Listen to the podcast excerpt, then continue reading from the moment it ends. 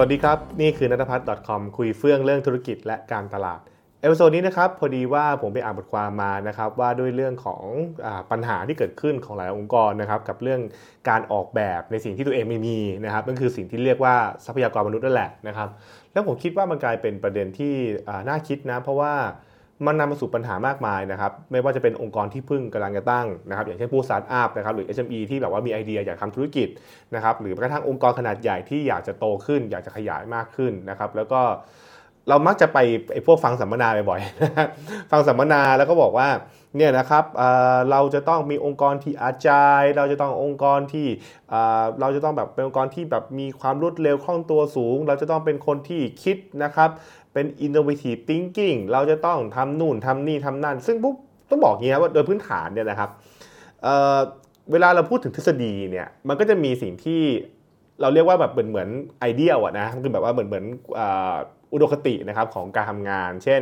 มันจะดีมากเลยนะถ้าเกิดพนักงานของเราเนี่ยนะครับทำงานกันโดยที่แบบรู้ใจกันเชื่อใจกันใช่ไหมฮะหรือนะครับมันจะเจ๋งมากเลยถ้าเกิดองค์กรของเรามีคนที่มีวิสัยทัศน์ก้าวไกลนะครับเราเป็นองค์กรที่เห็นอนาคตนะครับแล้วเราก็สามารถที่จะบางคนเรียกว่า disrupt ตัวเองบางคนเรียกว่า transform อาจจะเรียกอะไรก็แล้วแต่นะครับแต่คุณจะพบว่าในในอุดมคติของของธุรกิจเนี่ยมันก็จะมีไอชุดความคิดพวกนี้อยู่ว่า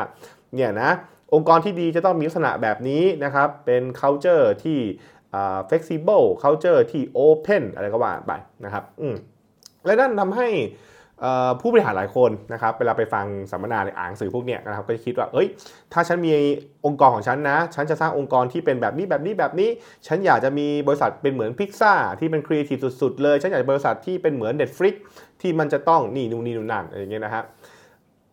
ซึ่งซึ่งมันไม่ผิดเลยนะนะครับผมบอกมันมันก็คงไม่ผิดหรอกถ้าเกิดว่าคุณจะมีฝันที่จะเป็นแบบนั้นนะครับแต่ในประโยคที่หนังสือเนี่ยมันพูดไว้แล้วผมว่ามันแบบมันดีมากๆเลยคือบอกว่าหลายองค์กรเนี่ยออกแบบนะออกแบบบริษัทตัวเองในมิติของบริษัทอ่าใช่ไหมในมิติของบริษัทที่มีพนักงานที่เราอยากจะมีช่วงนี้นะคือเราออกแบบออกแบบแบบเหมือนออกแบบทีมฟุตบอลเนี่ยในแบบว่าโอ้เนี่ยนะทีมฟุตบอลเนี่ยเราจะต้องมีเมสซี่นะเราจะต้องมีเบ็คแฮมอะไรไม่ต้องคือเราเราเราออกแบบเพราะว่าเราเราคิดว่าเราจะมีนักเตะแบบนั้นอย่างเงี้ยนะฮะแต่ชีวิตจริงเราไม่ใช่ชีวิตจริงเราไม่ได้มีนักเตะแบบเมสซี่อยู่ในบริษัทเราไม่ได้มีซูเปอร์สตาร์อยู่ในองค์กรเราใช่ไหมครับคือ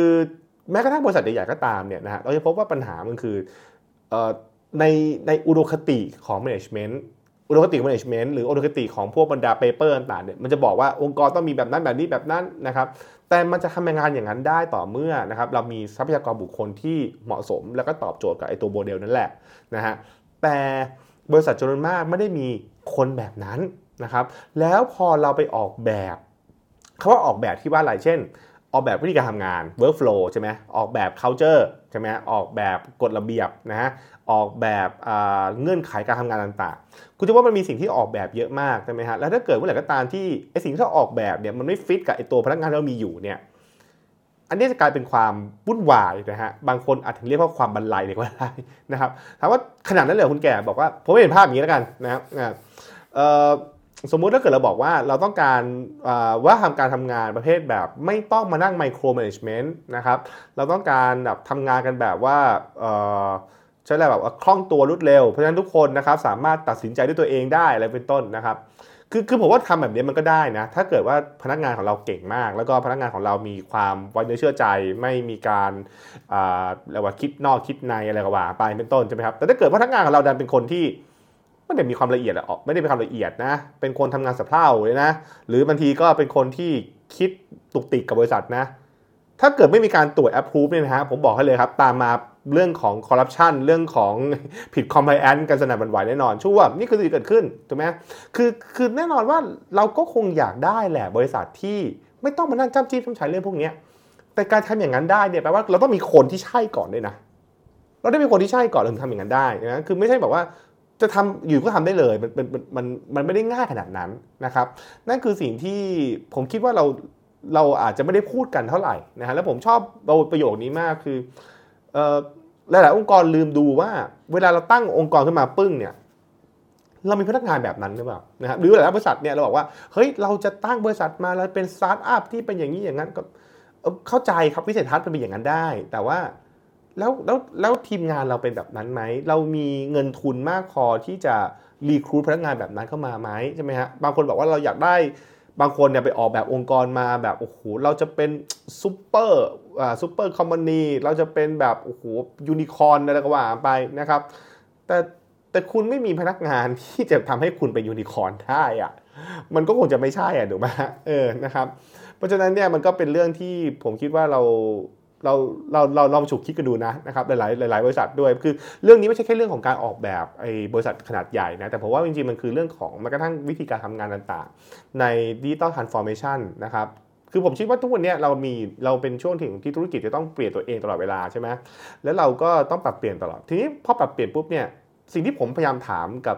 ตัวเองบ่อยๆตอนเป็นผมเป็นผู้บริหารนะฮะหรือแม้กระทั่งตอนที่ผมทุกวันนี้ผมเป็นที่ปรึกษาต่างๆเนี่ยคือคุณอยากเป็นอย่างนั้นอย่างนี้เนี่ยแล้วพนักงานคุณทำได้หรือเปล่าใช่ไหมคือถ้าเกิดพนักงานคุณทำไม่ได้เนี่ยมันก็มันก็จะกลายเป็นแบบเป็นฝันลมๆแรงๆอ่ะใช่ไหมฮะมันก็เป็นฝันที่มันทำไม่ได้จริงอ่ะใช่ไหมครับแล้วมันจะกลายเป็นมันอาจจะกลายเป็นปัญหาที่ซ้ำไปกับการวาดภาพที่มันเป็นไปไม่ได้ใช่ไหมครับนั่นก็คือสิ่งที่ผมคิดว่า